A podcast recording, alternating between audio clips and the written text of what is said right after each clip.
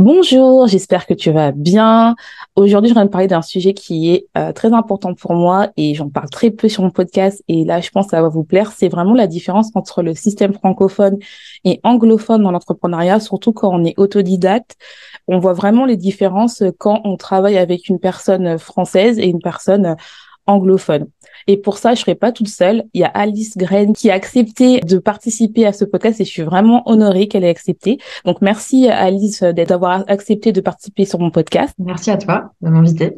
Euh, j'aimerais bien que tu te présentes. Merci beaucoup. Euh, alors, euh, donc moi, je suis euh, rédactrice et journaliste depuis sept ans maintenant à mon compte.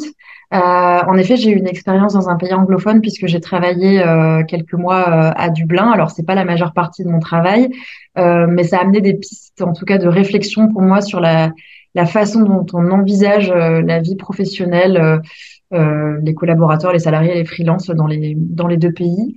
donc, dans le cadre de mon travail, je fais principalement de la rédaction. Euh, mais euh, depuis quelques années maintenant, j'ai ouvert un, nouveau volet puisque je fais aussi euh, des podcasts pour, pour différents clients et je, je, je suis une grande fanatique du son, donc je suis je suis très heureuse de pouvoir euh, ajouter euh, cette corde à mon arc. Pas encore eu de, de, personnes avec ton profil et je trouve que c'est bien d'avoir différentes euh, types d'entrepreneuses, que ce soit freelance ou coach ou créatrice de contenu. Et j'aime beaucoup ton parcours. Ouais, tu t'es lancée dans l'entrepreneuriat. Salariat, euh, pendant plusieurs années, j'ai j'ai fait euh, à peu près quatre ans de salariat et en fait je me suis aperçue au bout de ces quatre ans qu'à chaque fois je partais à la fin de la période d'essai, je n'arrivais pas à rester malgré le fait qu'on me proposait des, CDI ou des ou des CDD euh, et j'ai compris qu'en fait le salariat en tout cas tel qu'il l'était à l'époque puisque je me suis arrêtée en, en 2016 pour lancer mon entreprise, il était trop conventionnel pour moi en fait. C'était à chaque fois des horaires fixes euh, il fallait déjeuner à une certaine heure. Euh, le télétravail était exclu puisqu'on était avant Covid, donc euh, ça c'était très peu très peu démocratisé encore. Euh, la notion d'hiérarchie aussi était un peu complexe pour moi parce que j'avoue que j'aime bien être mon propre patron et avoir la liberté de choisir mes missions et, euh, et, et me fixer mes, mes, propres deadlines. Donc tout ça faisait que après une énième entreprise où je voyais que j'avais aucune motivation à me lever le matin et que quelle que soit la mission, je n'arrivais pas à trouver de motivation. Je me suis dit, bah, pourquoi est-ce que je fixerais pas mes propres, règles? Et j'essaierais de finalement faire ce que j'aime faire, c'est-à-dire écrire, mais en le faisant euh, à mon compte, euh, en choisissant mes clients. Et, et c'est là qu'en 2016, euh, j'ai lancé mon activité. Ouais, je trouve ça trop bien et ça fait. Euh, moi, je compte surtout le côté où tu avais besoin d'être ton propre patron. Par rapport à mon parcours, j'ai fait un parcours très très académique, c'est-à-dire que j'ai eu ma licence, mon master, mon doctorat en biologie. Donc c'est clair que je savais que je voulais faire autre chose que la science, mais je savais pas quoi. Et je savais pas qu'il y avait cette option-là d'entrepreneuriat parce que bah dans ma famille, il n'y a pas du tout ce côté-là euh, d'être entrepreneur. Ce qui s'est passé, c'est quoi? C'est quand j'ai fait ma dernière expérience en tant que postdoc. Donc ceux qui savent pas, c'est une position de chercheur, mais t'es pas vraiment encore chercheur. Tu dois encore prouver tes preuves après une thèse de deux ans et demi, comme quoi tu es euh, digne d'avoir enfin le rôle de scientifique. Là, j'ai compris que j'en avais marre en fait de toujours faire des courbettes euh, aux gens, avoir euh, un peu plus d'argent pour euh, développer son projet ou d'avoir surtout ce qui me frustrait le plus, je pense, c'était le fait aussi d'avoir plein d'idées et qu'on prenne tes idées et qu'on donne ça à quelqu'un d'autre qui est, moins compétente que toi et que tu es censé lui montrer. Donc en fait, j'avais l'impression qu'on prenait quelque chose de moi et que j'étais en fait un peu la boîte à idées qui donnait tout. Et pourtant, j'ai pas fait ces expériences-là en France, j'ai fait ça à Genève et au Canada. J'ai pas vraiment d'expérience professionnelle euh, en tant que salarié en France. C'est là où je me suis dit non bah il est temps d'être mon propre patron aussi. C'est là où j'ai lancé ta propre vérité et ma boîte. Il y a quand même ce challenge là où en fait euh, c'est toi qui dois euh, chercher tes clients salaire. Tu n'es pas censé entre guillemets faire des courbettes pour développer une idée et ça j'ai trouvé ça vraiment très libérateur. Je, je, rejoins sur ce que, enfin je rebondis sur ce que tu disais tout à l'heure. En fait. Euh, si tu lances, enfin en tout cas moi à mon époque, peut-être que ça a changé aujourd'hui, mais le, le freelancing n'était pas du tout démocratisé. Enfin oui, ça a changé aujourd'hui, on en parle plus, mais à l'époque justement c'était euh, bah, inconcevable finalement de penser autrement, c'est-à-dire de faire partie de ce système où voilà, t'obéis à t'obéis à une hiérarchie, puis tu gravis les échelons. Enfin moi je pour préciser, je viens du domaine du tourisme et donc en agence de voyage, c'était un un environnement assez euh, assez classique, assez assez old school, surtout que c'était des agences de voyage pignon sur rue. Ça existe euh, ça existe un peu moins aujourd'hui, voire quasiment plus du tout. et c'est vrai que finalement, personne ne m'avait donné cette idée de, de, de, de, lancer sa propre activité. Ça paraissait, voilà, moi, tous les gens autour de moi étaient dans ce système de salariat. Euh, à part les gens justement qui étaient en thèse, qui étaient euh, voilà dans un, enfin, c'est un univers un peu un peu différent. T'es libre sans être vraiment sans être vraiment libre. Et en fait, c'est euh, pour la petite histoire, c'est c'est ma thérapeute de l'époque qui m'a réalisé en disant mais en fait vous avez envie d'être votre propre patron, pourquoi est-ce que vous testeriez pas? Et comme je connaissais personne qui l'avait fait, je me disais, je, je, je, connais personne, moi j'ai pas de réseau, comment je vais faire? Donc en fait, on s'en fait une montagne et en réalité, euh, bah, c'est pas si compliqué que ça. C'est juste qu'on ne met pas à notre disposition. Enfin, à l'époque, on ne mettait pas à disposition les bons outils finalement pour pour créer ça. Même maintenant, je trouve qu'on met pas les bons outils. Enfin, en tout cas, côté francophone, moins du côté anglophone, vu que maintenant j'ai les deux casquettes. Enfin, il y a ce mythe comme quoi euh, être entrepreneur c'est rapide mais t'as pas les bons outils pour euh, par rapport à ce que tu veux développer parce que finalement c'est euh, je trouve qu'il y a seulement un seul modèle qu'on te montre c'est-à-dire euh, Instagram ou TikTok alors qu'il y a plusieurs aspects pour développer ta clientèle qui n'est pas juste avoir un réseau déjà tout préparé et suivre un truc qui te convient pas. Alors que dans le côté anglophone tu as le côté en fait you need to try everything donc tu dois essayer un peu partout et on t'encourage en fait beaucoup à être dans le hustle, dans le côté bah cherche, bah ça marche pas, mais c'est pas grave en fait. Euh, ça veut dire, mais en fait tu dois être content que ça marche pas limite parce que c'est un peu plus près de la réussite quoi. Alors qu'en France t'as cette vision là, je trouve. Euh, du côté où euh, tu as vraiment cette peur de l'échec qui est là en te disant bah ouais si j'ai pas les résultats tout de suite ça veut dire que je suis nul et tu restes bloqué dans un schéma qui est conventionnel en tout cas en France. Je sais pas si tu as remarqué ça. Ouais, complètement justement. Ce que tu dis, ça me fait penser à mon expérience euh, dans une, une entreprise euh, en Irlande. Euh, je me suis rendu compte déjà de la mentalité qui était vraiment différente. C'est-à-dire évidemment, enfin évidemment, c'était un poste de salariat, mais il y avait une mentalité qui était beaucoup plus entrepreneuriale. C'est-à-dire qu'en fait, quand on m'a embauchée pour être rédactrice à l'époque, euh, j'avais jamais vraiment fait ça. J'avais fait des études où j'avais pu exercer ma plume, j'avais pu le faire un petit peu en agence de voyage, mais j'avais jamais fait ce poste-là. Et en France, quand tu n'as pas fait les études exactes qui correspondent euh, au poste, souvent on te dit bah non, vous avez pas fait, je sais pas moi, lettres modernes pour être pour exercer tel poste. Là, on m'a dit justement ce que ce que tu disais, you need to try everything, c'est un peu la mentalité de bah tu en fait, on te prend à l'essai. Si t'es bonne, tu continues. Et puis, bah, sinon, euh, ciao, bye bye. Donc, c'est à la fois un, avantage comme un inconvénient parce qu'il y a plus de précarité. Mais du coup, on encourage beaucoup plus les gens à être entre guillemets entrepreneurs parce qu'on voilà, finalement on leur dit de tester et il se trouve que j'ai essayé, ça a marché, et je suis restée quelques temps. Euh, et il y a aussi cet autre volet que j'ai remarqué dans le, la mentalité anglophone, c'est un peu cette, on en parle beaucoup aujourd'hui en France, c'est cette mentalité de slasher, c'est-à-dire qu'on va beaucoup plus encourager les salariés à avoir une activité de freelancing à côté. En fait, on, on, les encourage à dire, bah, ayez cette double casquette, euh, et donc on leur livre beaucoup plus d'outils aussi pour pouvoir développer leur projet à côté. Parfois même, euh, c'est l'entreprise qui, euh, qui, qui, agit comme un espèce d'incubateur en fait pour aider la personne à lancer son projet. Et ça aussi, ça, ça, voilà, c'est une mentalité qui est, qui est différente parce que on est beaucoup plus dans un système qui est méritocratique. C'est-à-dire si tu peux nous prouver en fait que tu as les compétences, euh, voilà. Mais je me suis aussi retrouvée moi personnellement dans cette situation à Dublin où en fait euh, il se trouve que bah, j'étais dans une situation compliquée où mon ex-conjoint était en était en France à ce moment-là la direction a, appris, que j'hésitais entre euh, la France et l'Irlande, bah, ils ont pas hésité, ils ont dit bon bah il y a, c'est simple, il y a, je sais plus, cinq postes en CDI, bah tu peux pas avoir le poste en CDI, merci au revoir. Et du jour au lendemain, ça s'est fini. Et je me suis dit ah c'est intéressant de voir à quel point on peut te tendre la main en te disant rejoins-nous, mais de l'autre côté, en cinq minutes, ah oui. c'est terminé. Ça me fait penser aussi à mon expérience quand j'étais London, Ontario, Canada, c'était pareil, c'est quand je suis arrivée, c'est ah oui, euh, c'est trop bien, t'as de l'expérience et tout. Alors que, enfin, je me rappelle, j'avais bien dit, ça va pas marcher ce projet, je le sais et tout ça. Et comme ils ont pas eu les résultats qu'ils voulaient, non pas par ma faute, mais parce que bah, les technologies actuelles bah, ils n'avaient pas le financement, donc je ne pouvais pas euh, inventer. Et ben, ils sont très très rapides à te dire euh, au revoir. Et c'est vrai que c'est quand même une, sorte de brutalité. Et pareil avec euh, mes amis, une amie qui est toujours au Canada, qui est brésilienne, elle m'a dit pareil, elle m'a fait oui, mon chef, notre ancien chef m'aime bien, mais ils peuvent pas me garder, mais Enfin, c'est au revoir. Quoi. Après, je sais pas, je peux pas parler vraiment côté francois. Je peux parler seulement mon expérience quand j'étais à Genève, que j'avais beaucoup de Français. Il y a le côté où au final, euh, en France, on te garde même si t'es pas bon du moment que tu tu sais bien parler lors du café, quoi. Alors que là-bas, c'est pas, euh, on te garde même si t'es bon ou pas. Euh, du moment que, enfin, il y a d'un seul coup, il y a une mauvaise ambiance au travail, bah tu peux te, on peut te dire au revoir parce qu'il y a plein de personnes qui sont là à postuler. Donc c'est vrai que c'est pas du tout la même la même mentalité. Et après, ça dépend ce qu'on recherche. Il y a, enfin, pour moi, en tout cas, il n'y a pas de mal à, oui, rester dans un boulot euh, pendant longtemps, même si c'est pas ma philosophie.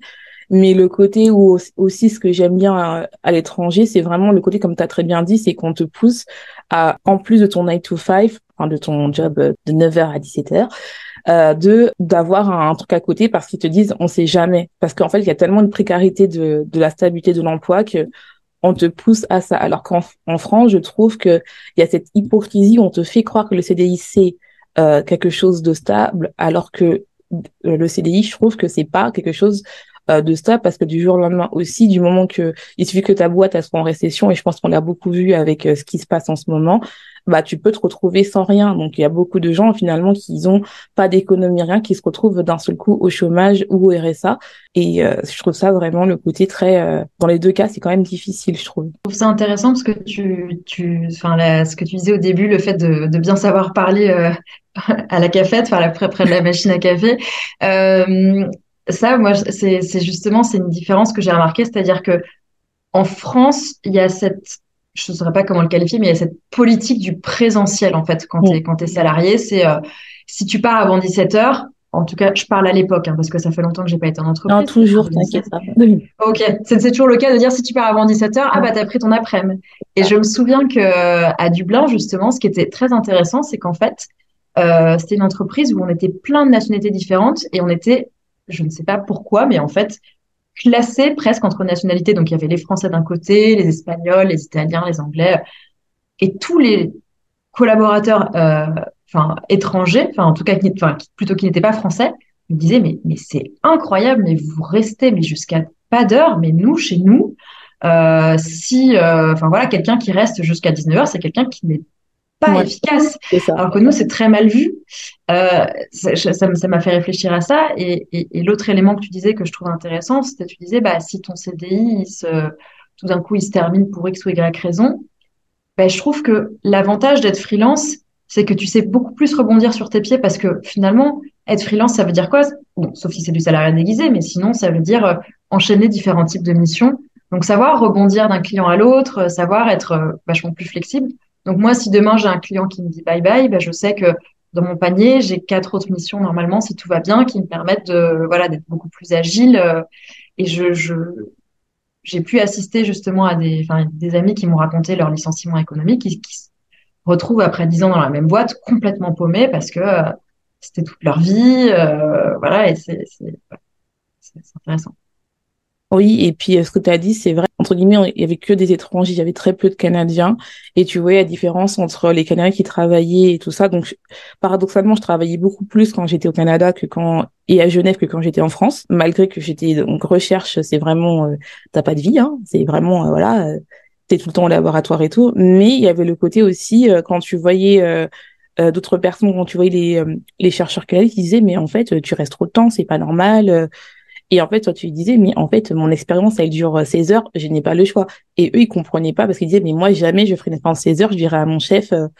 Et en fait, il y a vraiment cette pression-là en tant que Français. Et je pense qu'on l'a enfin, moi, je sais que de, bah, depuis mon master licence, tu as cette, pression-là de toujours prouver euh, ta valeur, alors que euh, le côté plus anglophone, c'est en fait, soit je fais le travail, soit je fais pas, et de toute façon, je sais que je vais rebondir, quoi. Alors que je trouve que côté francophone, t'as toujours ce côté-là où, en fait, faut que je montre, et je le vois même avec euh, la différence quand je me suis fait coacher par des euh, coachs françaises et des coachs anglaises. Les deux sont bien, mais maintenant, je préfère me, coacher, me faire coacher par des coachs anglaises ou euh, américaines, parce que t'as le côté, en fait, ouais, mais en fait, tu te rends pas compte que tu fais, c'est génial, quoi.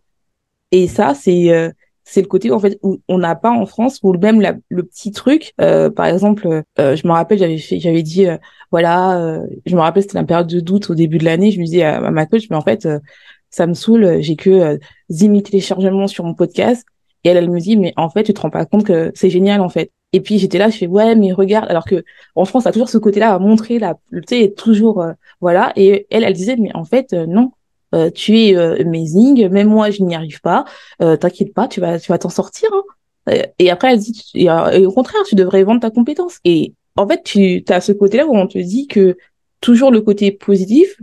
Je dis pas que c'est c'est mal de se faire coacher par un coach français, c'est pas ce que je dis, mais c'est une autre manière de voir les choses et que maintenant j'ai beaucoup de, mal à me faire coacher par des coachs français parce qu'il y a le côté où genre toujours il faut prouver enfin reste c'est mon sentiment à moi peut-être que c'est complètement faux mais qu'il faut prouver sa valeur qu'il faut prouver euh, il y a cette compétition entre guillemets que tu as moins même si elle, est quand même là mais tu as une sorte de enfin la compétition je trouve qu'elle est moins forte euh, quand tu te fais coacher euh, surtout avec les élèves parce que moi je suis beaucoup dans, dans des euh, euh des réseaux entrepreneurs américains que j'en ai j'en ai pas du tout de, de, entrepreneur français. Et euh, je vois la différence que euh, même euh, je vois des femmes de qui viennent de divorcer, qui viennent, qui vont se lancer, qui elles vont se dire, mais en fait, tu te rends pas compte. Et en fait, ça te donne de la force que je ne vois pas, enfin, quand j'étais pas vue, quand j'étais coachée par des euh, coachs fran françaises, même si elles étaient super intéressantes et tout, parce que en fait, il y a pas, il y a pas ce côté-là très hustle en fait ça commence, je trouve. Il y a beaucoup maintenant, beaucoup de gens qui se lancent, mais il n'y a pas le côté où en fait, euh, oui, euh, euh, même à 50 ans, tu peux, tu peux te lancer et t'inquiète pas, on va te soutenir et tout. Même si, bien sûr, enfin moi en tout cas, je ne crois pas à la sororité, mais je crois qu'il y a des femmes qui sont capables en fait de se soutenir pour un destin commun.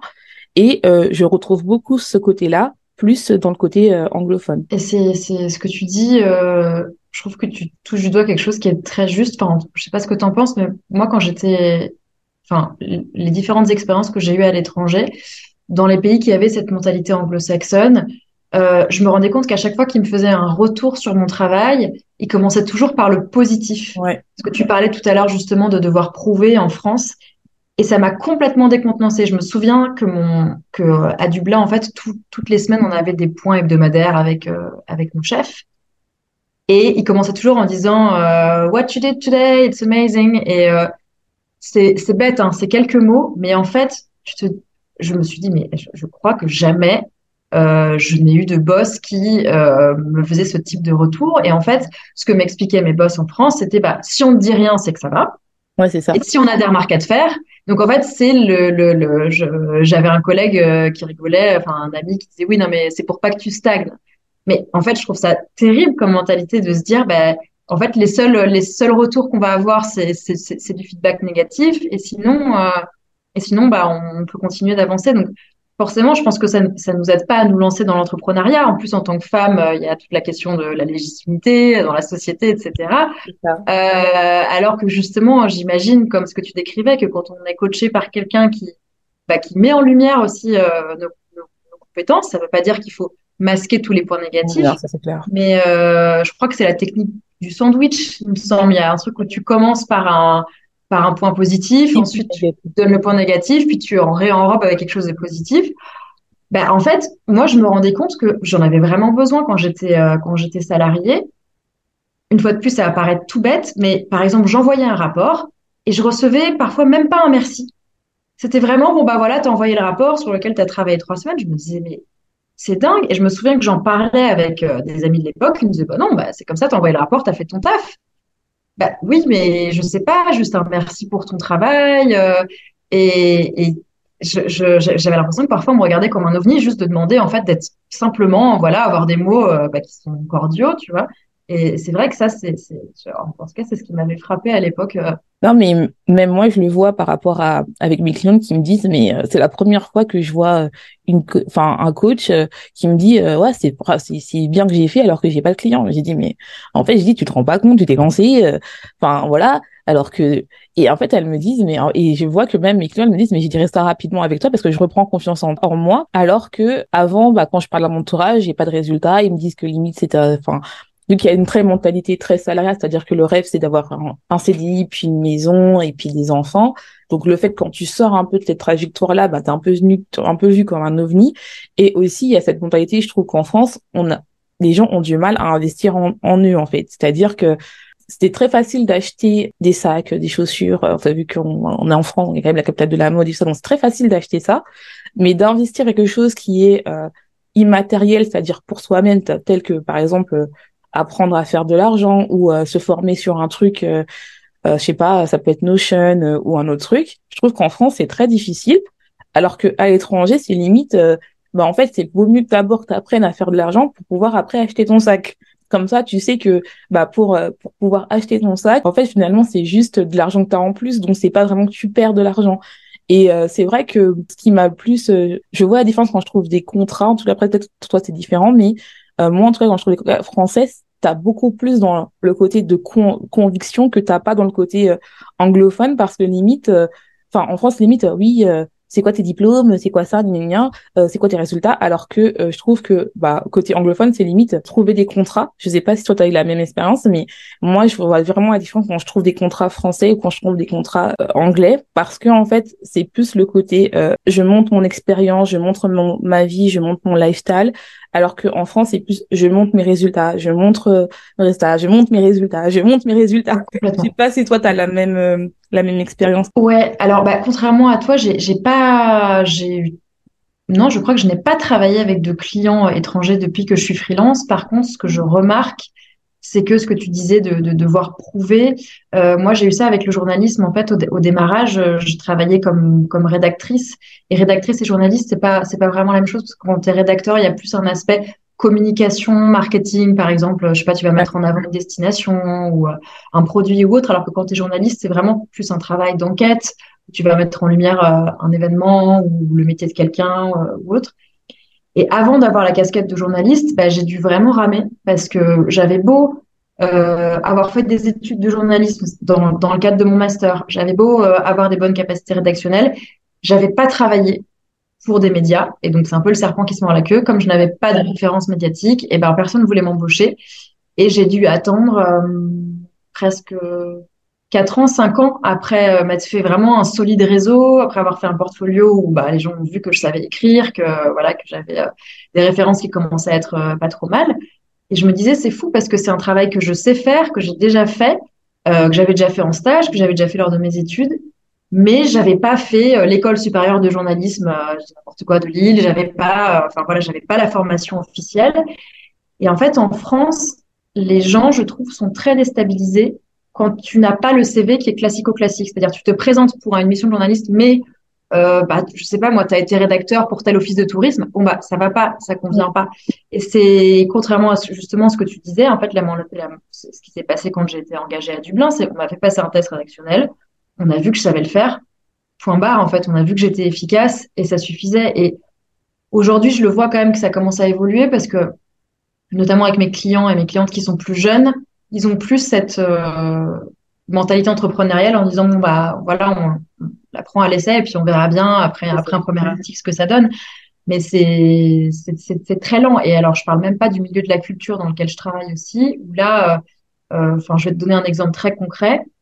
Euh, j'ai failli travailler avec une, une, très grande radio là il y a pas longtemps euh, pour un podcast. Et en fait le blocage c'était pas le sujet du podcast que je proposais qui les intéressait beaucoup, ils étaient hyper emballés. C'était le fait que je n'avais jamais travaillé euh, chez Radio France. Ah, et donc ils ont, voilà. Et donc ils ont décidé de finalement de pas prendre le projet. Et je me suis dit mais quel dommage. Ils étaient hyper enthousiastes, euh, vraiment. Enfin, et, et, je me suis dit bon bah là euh, typiquement on fait face à cette mentalité française de bah tu n'es pas de la maison, tu n'as pas voilà la patte éditoriale d'eux on te laisse pas ta chance malgré le fait que ton profil nous intéresse et que tu pourrais être un bon élément. Et je me suis dit, c'est pas grave, comme d'habitude, j'ai pris un moyen détourné et il se trouve que j'ai trouvé finalement une boîte de production avec qui je vais travailler. Mais je me suis dit, bah ça, c'est pour le coup, c'est dommage. Non, ouais, je suis d'accord avec toi parce que euh, euh, j'ai parlé à une euh, une américaine qui a vécu en France et qui là elle est retournée vivre aux États-Unis et elle m'a dit la même chose que toi, c'est que entre guillemets que elle en fait elle avait hésité à rester en France, mais en fait, elle a pris la meilleure décision, c'était de partir, de repartir euh, chez elle, parce que elle s'est rendue compte qu'elle avait plein de murs, et vu qu'elle avait pas le réseau, parce que en France, ça marche beaucoup sur réseau, euh, qu'elle avait du mal à trouver euh, des personnes en fait qui la faisaient confiance en fait euh, en termes bah parce qu'elle avait complètement changé, c'est-à-dire qu'elle faisait des études de communication et puis elle est passée à coach mindset business quoi. Ou c'est en France c'est très rare de voir des coachs mindset soit très la stratégie stratégie pure et dure ou soit les gens vont prendre pour le côté très coach spirituel alors que ça n'a rien à voir.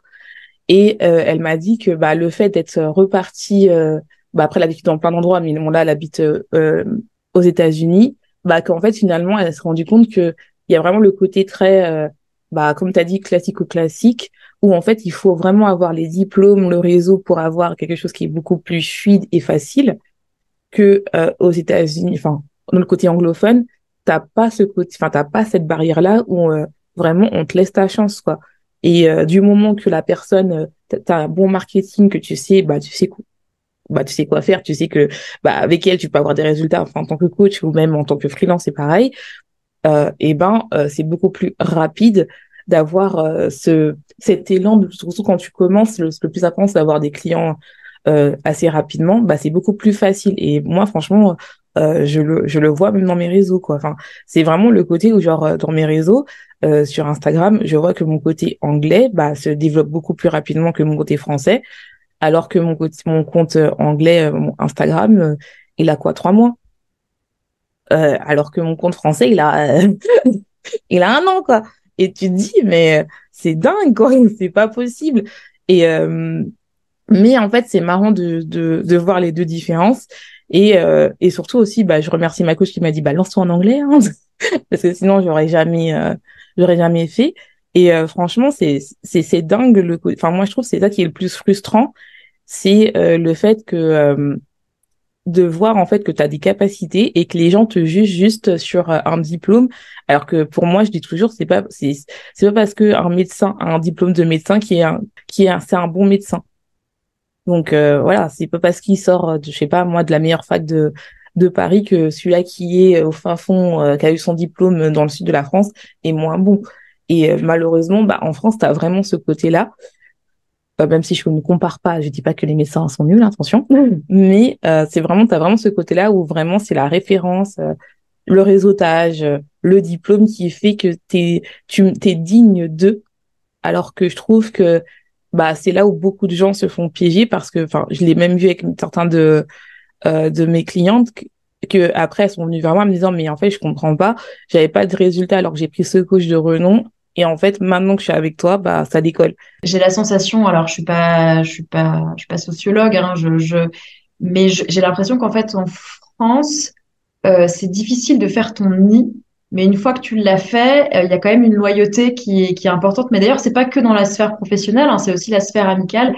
Moi, j'ai beaucoup d'amis étrangers qui me disent, euh, bah, en Paris, à, Paris, pardon, en particulier, parce que c'est une grande ville, c'est compliqué de se faire son, de se faire son nid. Ils disent, bah, au démarrage, c'est, c'est dur, c'est, c'est rude, faut faire ses preuves.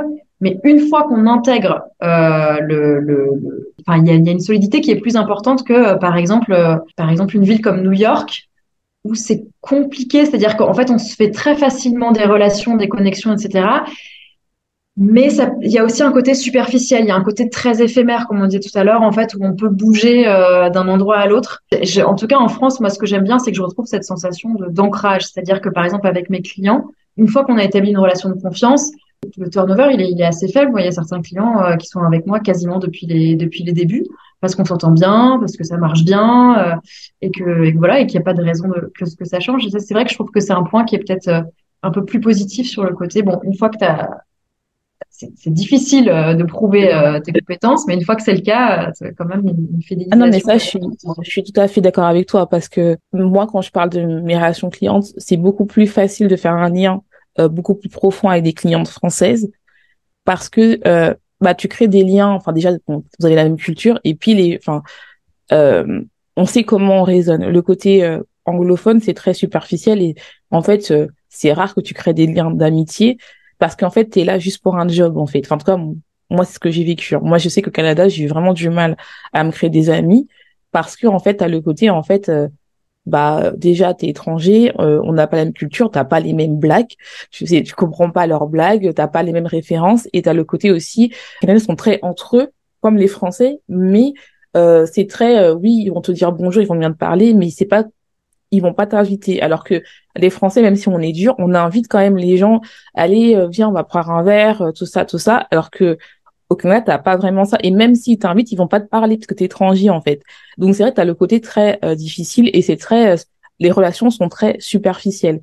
Donc, je pense que dans les deux cas, il y a des mauvais, enfin, bons points et mauvais points. Je trouve que côté anglophone, t'as le côté où c'est très rapide de faire des, euh, de faire des ventes et tout ça, nanana.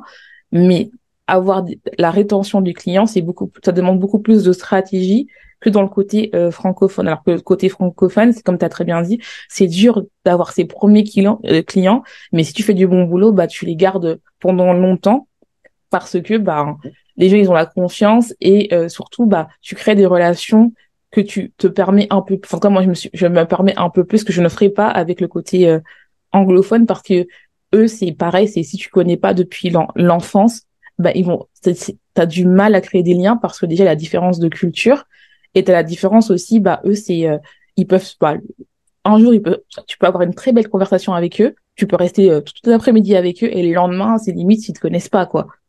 Donc euh... ouais, est-ce que tu parlais tout à l'heure d'autodidacte. Euh, Moi ce que je trouve dommage pour le coup en France c'est qu'on on mette pas en avant le le développement des compétences, c'est-à-dire que, enfin, on, parlait tout à l'heure des, des, slashers. Moi, je sais que, enfin, tu, tu parlais du, confinement. Moi, je sais que en 2020, quand, euh, bah, quand le Covid est arrivé, je me suis retrouvée bah, brutalement euh, sans boulot. Et en fait, comme j'ai l'esprit plutôt créatif, je me suis dit tout de suite, bon, bah, qu'est-ce que je pourrais faire de ce temps-là? Et c'est là que j'ai commencé à me, à me former au podcast. Mais vraiment, je me suis formée avec mon ordinateur. Euh, et puis, euh, et puis on m'a offert un, atelier de création audio, etc. Et, de là est née cette activité. Mais je me suis dit quel dommage que qu'on ne nous pousse pas assez à, développer ce, bouclier aussi de compétences parce que parfois on a des compétences qui sont endormies en nous, on le sait même pas. Par exemple, moi je savais pas du tout, enfin je suis pas du tout quelqu'un de, technique à la base et je savais pas que j'étais euh, que j'étais forte en montage ou que je pouvais voilà faire ce type de, proposer ce type de prestations. Et c'est vrai que ben malheureusement comme on, enfin, ça commence, mais on n'a pas encore cette mentalité d'entrepreneuriat, bah, souvent, euh, ça fait que les personnes euh, finissent par, euh, par s'ennuyer dans leur job. Alors que je sais que justement, dans les pays anglo-saxons, pour, pour faire le comparatif, on propose beaucoup plus d'évolution de poste aussi. Il y a beaucoup plus de bon bah voilà, ça fait trois, enfin je sais pas, ça fait deux ans que tu es à ce poste-là qu'est-ce que comment comment est-ce que tu devrais évoluer? Qu'est-ce que tu aimerais faire bon bah ok t'aimes bien la vidéo ok super. Bah on va t'aider à te former sur telles skills comme ça tu pourras proposer ça. Et ça aussi je trouve que c'est là pour le coup c'est que c'est quelque chose qui mériterait peut-être d'être un petit peu plus poussé euh, chez nous je trouve. Après, en France, je trouve il y a ce côté très traditionnel aussi, c'est-à-dire que, enfin, moi, je sais quand j'étais au, Canada, c'est limite euh, le parcours, c'était que c'était limite mieux vu que un étudiant s'arrête travaillent et reprennent euh, les, euh, les cours. Parce que déjà bah c'est hyper cher euh, la fac. Alors que en France c'est très mal vu euh, de s'arrêter en, en, cours de parcours. Et parce que il y a ce, ce côté-là où on a quand même cette facilité on a cette chance d'avoir la facilité d'avoir des études qui sont moins chères que à l'étranger. Et je pense que aussi c'est ça qui pousse aussi les gens de plus facilement de, de développer le côté un peu polyvalent. Moi, je, enfin, moi, je sais le fait que je pense que si j'avais pas euh, fait mes études à l'étranger, euh, je pense que j'aurais fait une carrière traditionnelle parce que même quand j'étais à la fac en tant que, et je trouve ça dommage parce que je trouve qu'on t'apprend pas euh, à la fac cette notion d'argent, cette notion que, bah oui, ok, tu peux avoir un CDI, mais tu as cette capacité d'apprendre bah, déjà la gestion, comment gérer ton argent qu'on n'a pas du tout à l'école et même à, à l'école à l'étranger, il n'y a pas mais il euh, n'y a pas ce côté-là aussi euh, où en fait on te pousse à avoir euh, différentes euh, manières de penser. T'as juste, je trouve qu'en France on a seulement une manière de penser qui m'a beaucoup desservi quand j'étais à l'étranger parce que ça, à côté ça m'a ça m'a forcé à à développer différents types de bah de manières de penser parce que bah quand tu vu que j'ai travaillé en Suède, j'ai travaillé à New York, j'ai travaillé en en Hollande, j'ai travaillé un peu partout, bah, tu es obligé de t'adapter au cerveau un peu des gens parce que sinon, c'est pas possible pour t'adapter. Et en fait, c'est vrai que le fait d'avoir euh, d'avoir vu comment d'autres personnes fonctionnaient dans le dans le domaine euh, bah, scientifique, bah, m'a permis de me dire en fait que j'avais cette possibilité-là de, de me dire, il y a différentes manières déjà de, bah, par exemple, euh, en, en, sciences, tu as beaucoup calculé tout ce qui est grammage et tout ça. Et en France, on, te montre une seule euh, technique. Et là-bas, le fait d'avoir différentes manières, par exemple, de, de penser les choses, ça m'a permis aussi dans dans mon domaine, en fait, de plus chercher ce côté-là de très très chercher, de regarder quelles compétences tu peux faire. Et c'est vrai que quand tu es autodidacte, enfin moi ce que j'aime bien, c'est que tu es obligé de chercher un peu tout. Par exemple, moi je sais que le jour où je voudrais déléguer, bah je sais comment moi je l'ai fait, comment moi je veux le faire, et comme ça, ce sera beaucoup plus facile de bah, de déléguer parce que je, je saurais comment moi j'ai déjà fait quelque chose. Alors qu'en France, on a vraiment ce côté-là où vous faites une personne à une seule tâche, je trouve, une seule tâche, donc cette et donc c'est difficile de entre guillemets de laisser la personne où tu habitué. Et je, comme on dit, je comprends que tu habitué à faire une seule tâche, de se dire bah elle a peut-être envie de faire autre chose parce que toi tu es tellement habitué à ce qu'elle fasse une seule tâche et et tu l'as déjà entraînée à faire cette tâche que euh, c'est difficile en fait de te dire euh, je trouve qu'en France c'est difficile de te dire bah cette personne elle peut faire autre chose car tu es habitué. Alors que quand j'étais euh, à l'étranger il y a ce côté là où en fait non t'es pas là pour faire une seule tâche.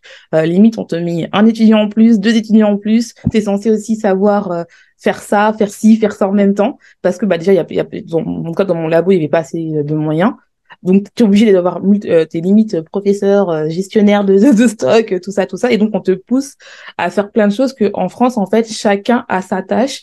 Et je pense, on est très, enfin, et enfin, côté, c'est bien aussi parce que je sais qu'il y avait des, euh, euh, des personnes qui étaient, enfin, des collègues qui me disaient, ouais, c'est bien chez vous parce que vous avez tout dans une case et c'est plus facile, entre guillemets, de, de se concentrer sur une seule tâche que d'être multitâche.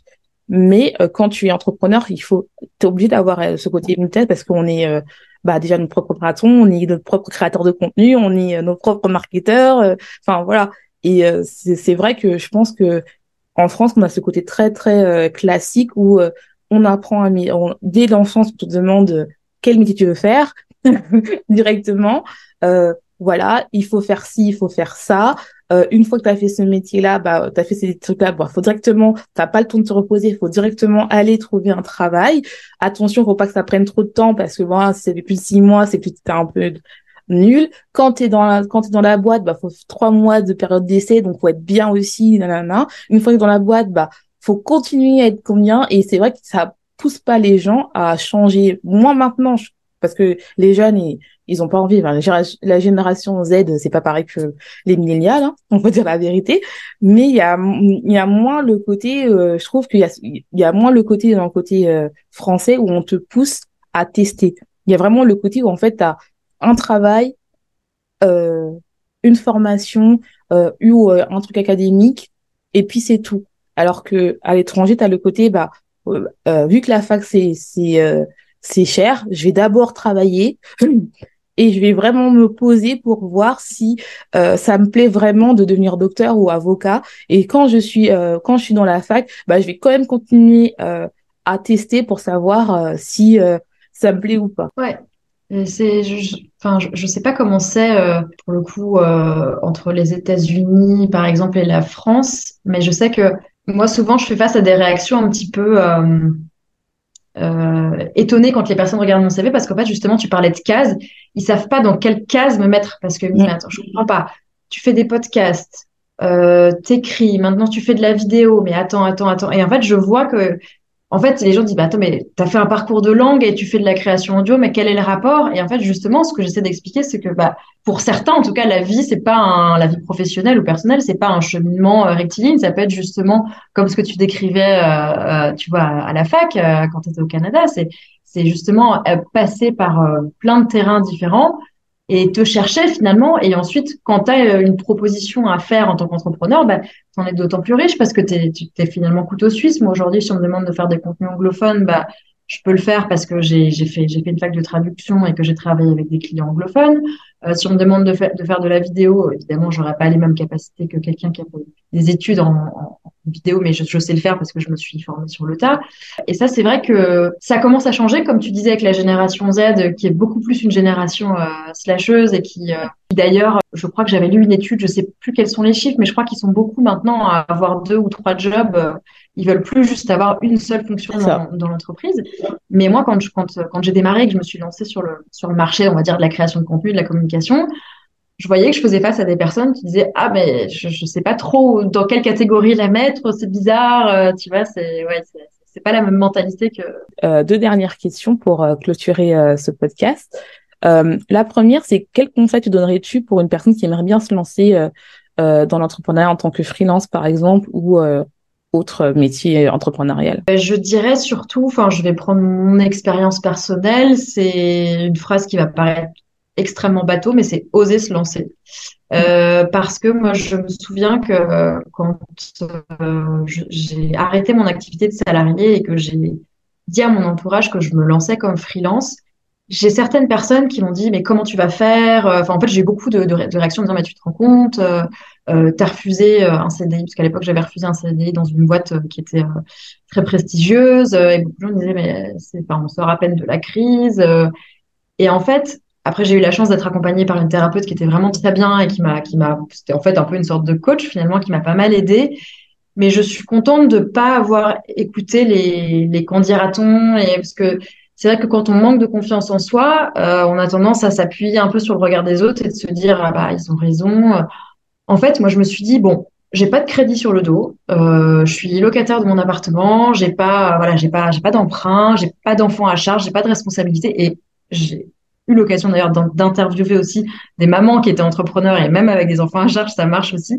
Mais euh, mais c'est de se dire bah finalement au pire ça marche pas, bon bah c'est pas grave, il euh, n'y a pas mort d'homme. Je me souviens que j'avais un, ami qui m'avait dit, tu sais, t'opères pas des cœurs, hein, donc euh, si ça marche pas, c'est pas grave, le monde va pas s'écrouler et il vaut mieux avoir des remords plutôt que plutôt que des regrets quoi finalement. Et en fait c'est c'est surtout ça. C'est je pense que c'est c'est bien de si on peut de se faire aider, de peut-être euh, voilà moi il se trouve que c'était une thérapeute mais je sais pas de faire un bilan de compétences ou peut-être d'avoir quelqu'un qui peut nous aider à à clarifier un projet s'il n'est pas clair. Mais pour d'autres le projet est très clair, il est déjà bien dessiné. Et dans tous les cas, ouais, je dirais que il faut surtout s'écouter, euh, s'écouter soi, écouter son intuition. Et si on a l'impression que c'est le bon moment, euh, bah, ne pas hésiter à y aller, quoi.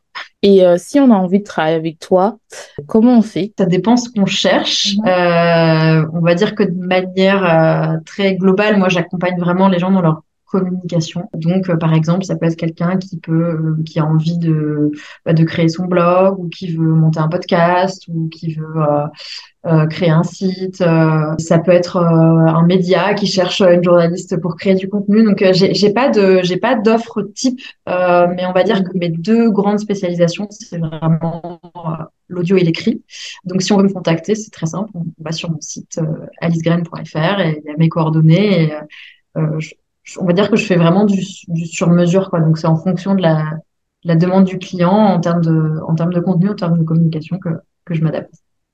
Bah, de toute façon, je mettrai les coordonnées euh, d'Alice euh, sur la vidéo et en barre de description euh, sur le podcast. Et puis nous, on va vous laisser. En tout cas, je te remercie vraiment. C'était un, épisode très très intéressant. J'ai grave aimé échanger avec toi.